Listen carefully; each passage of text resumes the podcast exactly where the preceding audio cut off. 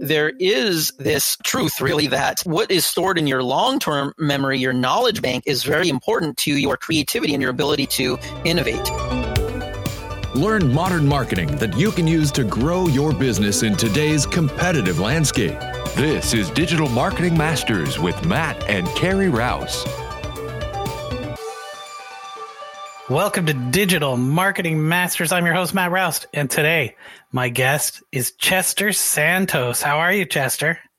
I'm doing well. Thank you so much for having me, Matt. I'm looking forward to talking with you today. You know what? I was looking through podcastguests.com actually i think was the place it might have been matchmaker anyways i like to look every week or so i go through and i try and see if anybody kind of like jumps out at me as like this would be a cool person to have on my show and I saw your picture. I mean, you're, you're wearing the hat now, but people can't see that on the on the on their podcast player. But you had the cool hat, and you had the title, "The International Man of Memory," and I was like, well, I could, you know, it's kind of intriguing. So I kind of read into your bio a little bit. So why don't you tell our listeners a little bit more about what you do as the International Man of Memory? Cool. Thank you. Yeah. So I am Chester Santos, also known as the International Man of Memory. I won the United States National Memory Championship. And after winning that competition, I've gone on to spend the last 13 plus years training people all over the world. It's been now in more than 30 different countries. I've traveled to training people and how they can develop powerful memory skills and use those skills to become more successful in their career, personal life and also in school. So this is good for people that might have kids or grandkids in school, as well as for those that want to further uh, success in their career. Sure. And I think being able to remember important things that you want to remember without constantly having to have some way to, you know, write them down or, you know, something like that is, is probably pretty important. One, you know, there's this book I read in the 80s. It was called The Memory Book and it had a, had a few little memory tricks in it, but it actually always kind of stuck with me. The the introduction in the book, they had said that you know if you're the person who can you know, remember Bob's kids' names when you see them three months later, or you can remember, you know, that such and such went on a vacation to ask them how their vacation was. It's a, a great way to make relationships and stuff. Do you find that memory helps people building, you know, relationships, personal and business? Oh, definitely. So there are so many advantages to having a powerful memory. And I think people don't uh, necessarily realize that at first because we've become very dependent on these digital devices to help us remember. But there are still many, many situations today, even in today's business world, in which it's very advantageous to have a good memory. So you described one situation there, remembering people's names. Definitely, if you meet someone at an event and the next time you see them, you can say, Hey, John, how are you? How's your wife, Nancy? How was your last round of golf?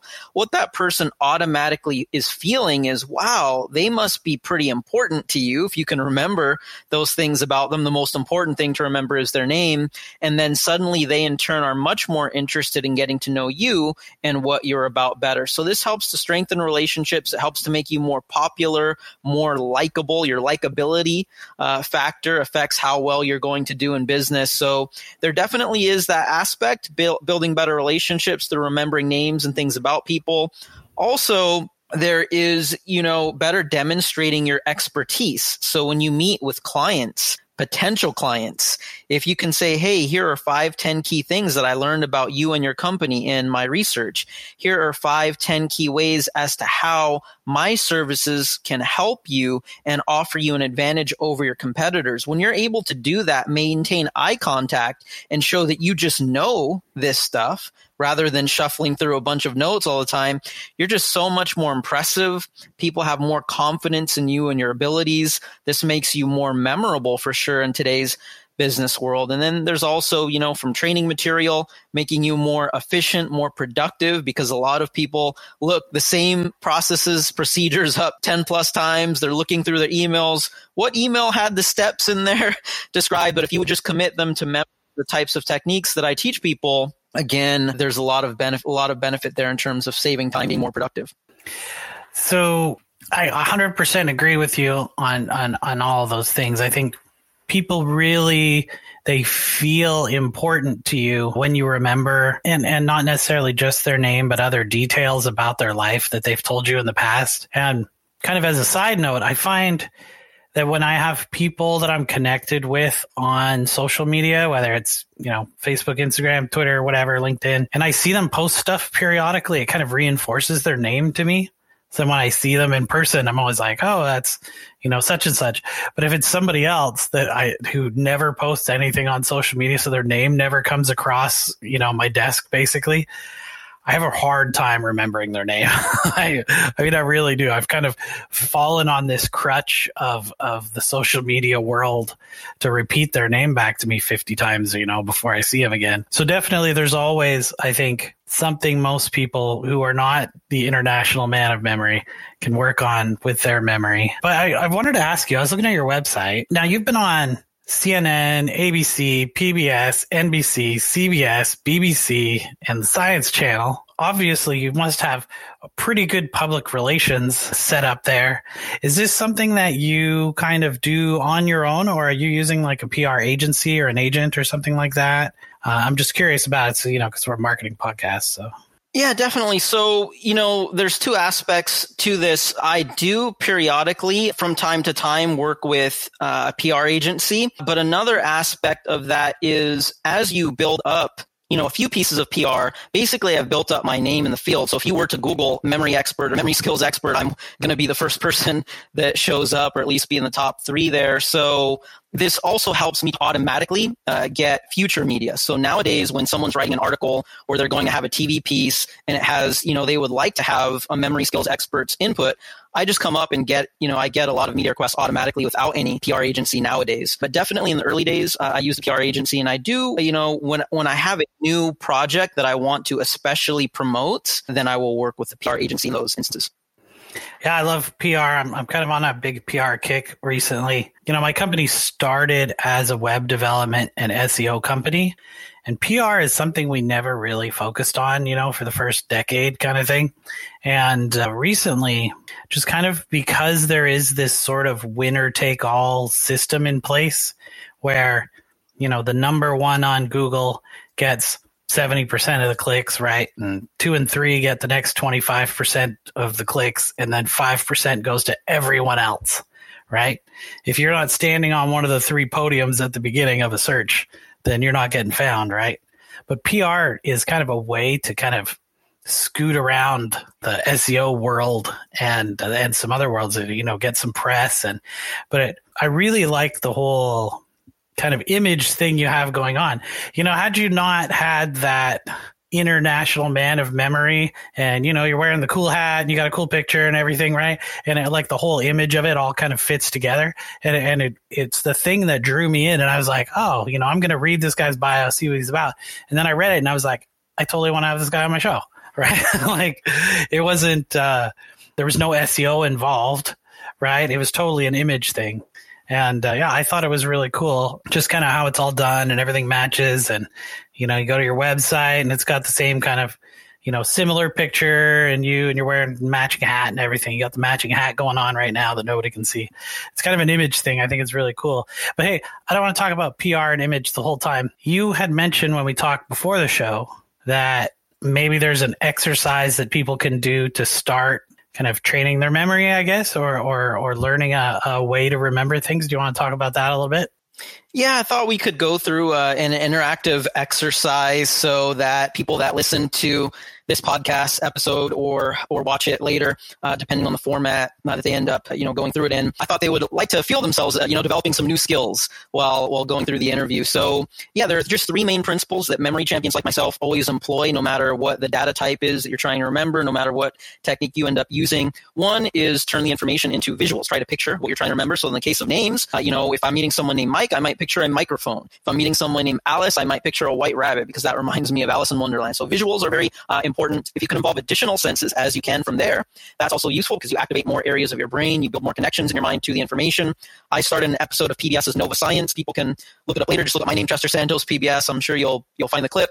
But I performed some crazy memory feats, and then brain scientists explained how that was working, and they confirmed it's because with these memory techniques that I've mastered over the years and that I teach people, we're recruiting more of the brain to help us. And part of that is learning to utilize more senses in order to activate more of your brain. So that's the second thing to keep in mind. And the last thing is while you are seeing and experiencing all of this, make it crazy, unusual, extraordinary in some way. So those are the three principles. It's all you really need to know. And then you can put them into practice with various techniques. So let's try to, I'm going to use you as the guinea pig here, Matt. And again, people can follow along that listen to this later. You'll try to commit to memory the following random list of words. It's going to be monkey, iron, rope, kite, house, paper, shoe, worm, envelope, pencil, river, rock, tree, cheese, and dollar. So, really long list of words there. Normally, if people tried to commit that to memory, they would, you know, repeat it over and over again. They would write it out over and over again, you know, basically try rote memory. But instead, we're going to try and keep those three principles that I talked about earlier in mind, and I'm going to guide you through a visual, which will involve additional senses in certain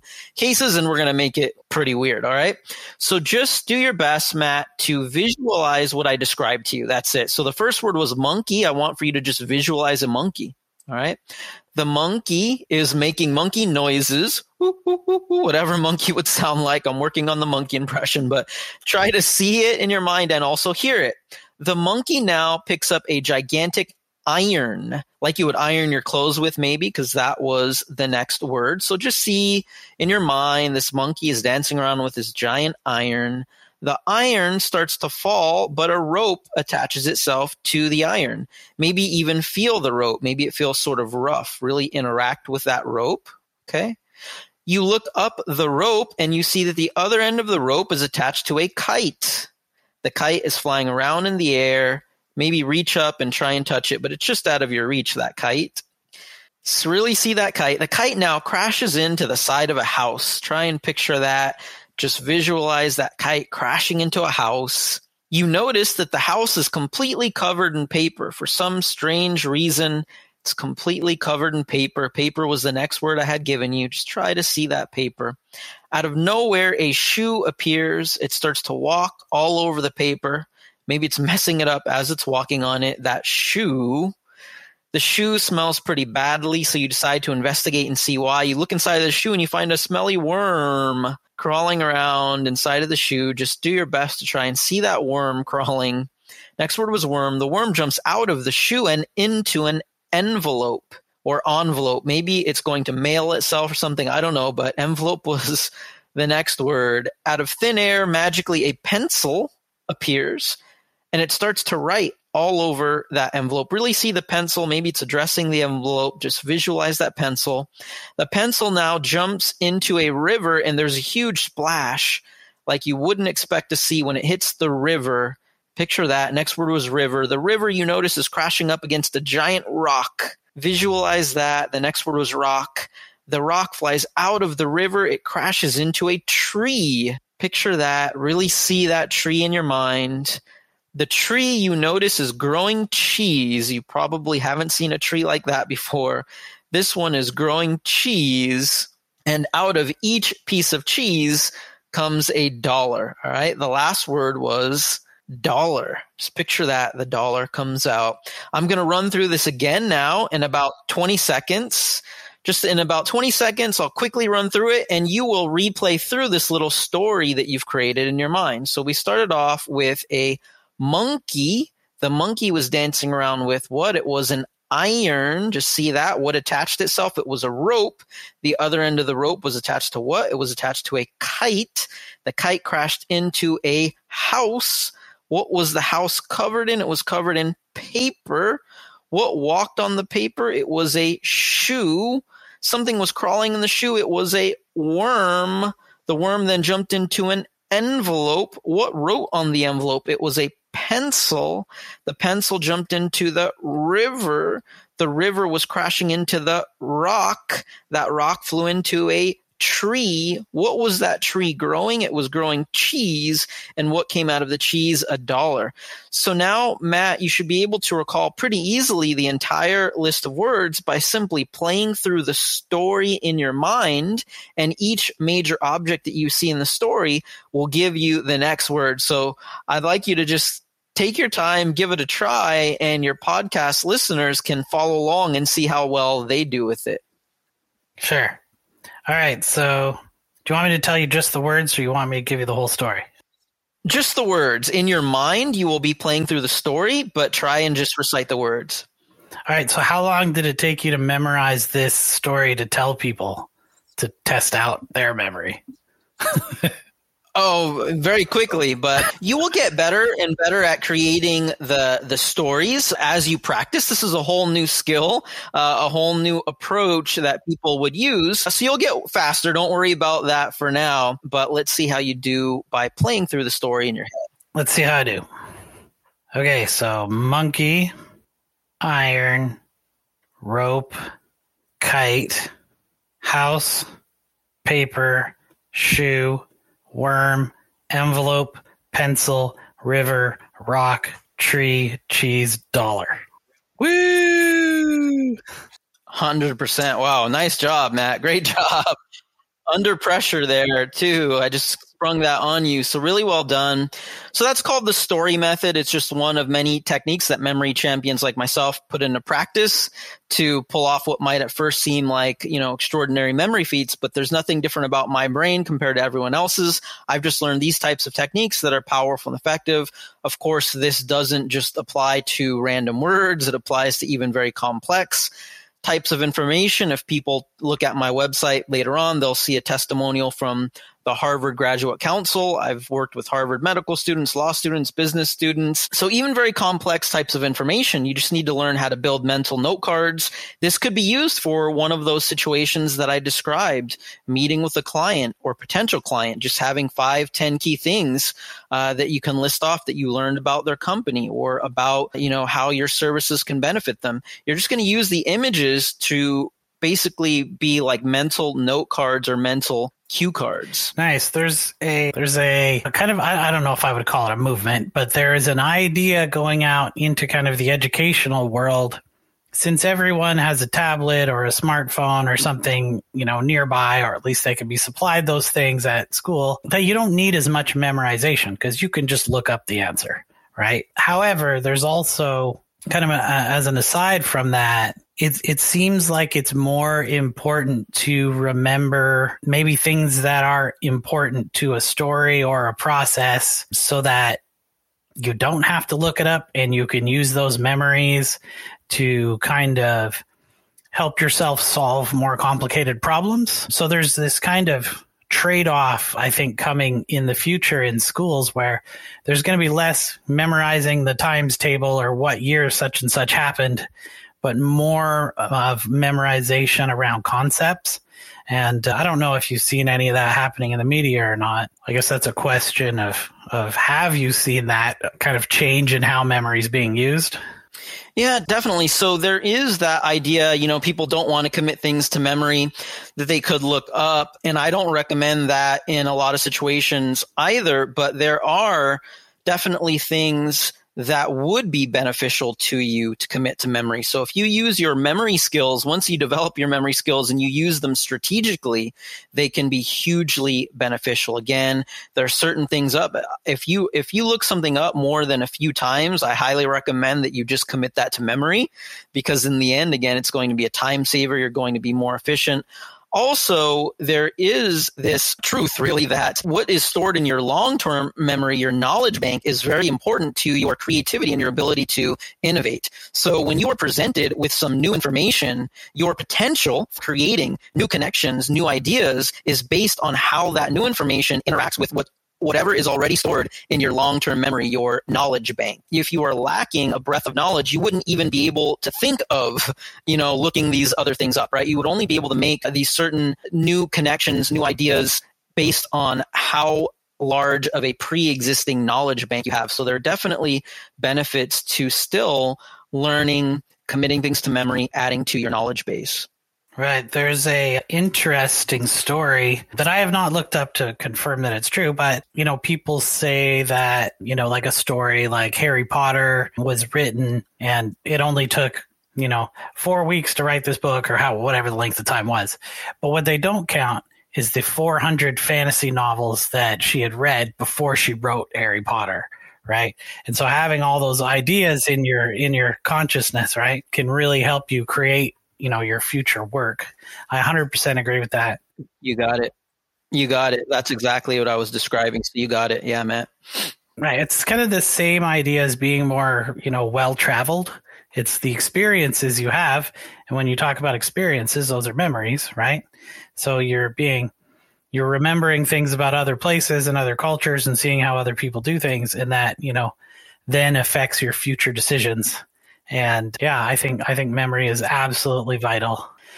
So one more question I have is how did you get started in being the international man of memory? Like what was the point that kicked off I'm going to get into doing memory stuff versus, you know, anything else you could be doing? Yeah, so for me, it was pretty random. I just happened to be flipping channels one night and I caught a segment on ABC's 2020. It's a popular evening news show here in the US. They happen to have a segment on the United States National Memory Championship. And it just sparked my interest because I had often got the comment from people. People would often say to me, wow, you have a really good memory. So with those comments from people in the back of my mind, when I saw that episode, I thought, whoa, maybe I can do well in this national memory competition. So I started looking into it and I quickly found out that although I probably was uh, above average in terms of memory ability, I found out that I wasn't on the level of the best people in the country that were memorizing hundreds of names, hundreds of digits, decks of playing cards perfectly in just a few minutes. So that's when I started looking into okay, what are ways, you know, as to how one could go about improving their memory from where, where it currently is at. So I did a lot of online research. I read all the books that I could find on the topic. I started experimenting with a bunch of techniques, found what seemed to be working best for me personally, trained myself in that subset of techniques until eventually I did manage to win the United States Memory Championship. And since then, I've spent the last 13 plus years training other people around the world in just a small set of, subset of techniques that I feel are the most effective and that one can put to use right away in their career, their personal life, and also to help their kids or grandkids out in school. But that's that's how it all started, just ram- randomly flipping channels one night. Wow. Yeah, I guess, you know, unless you're going to the casino, memorizing a deck of cards may not be the most important thing to do. But, you know, the other techniques and stuff that you learn to memorize things like you know processes and patterns and numbers and things like that i'm sure are are extremely valuable especially in kind of occupations and stuff where it's important to have that knowledge you know at snap of a finger kind of thing rather than having to go look everything up every time. If somebody wants to learn some of these techniques about memory what's the best way for them to get a hold of you or to reach out to you?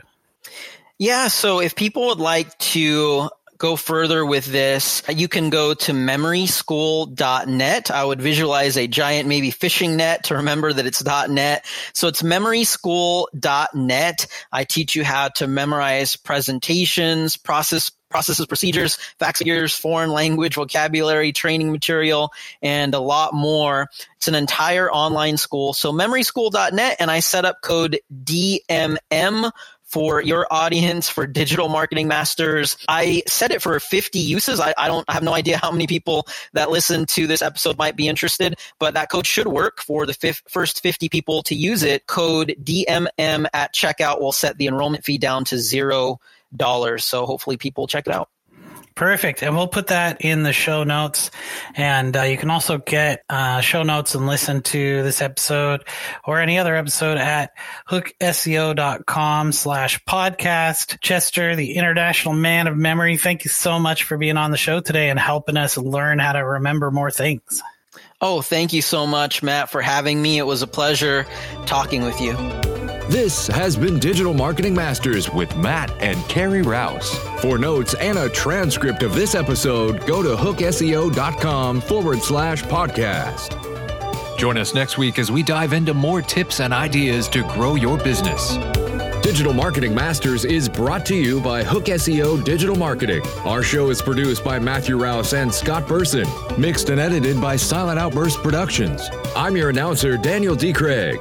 We would love to hear your thoughts. Please leave us an honest review with your podcast provider. Your reviews help us help more business leaders just like you.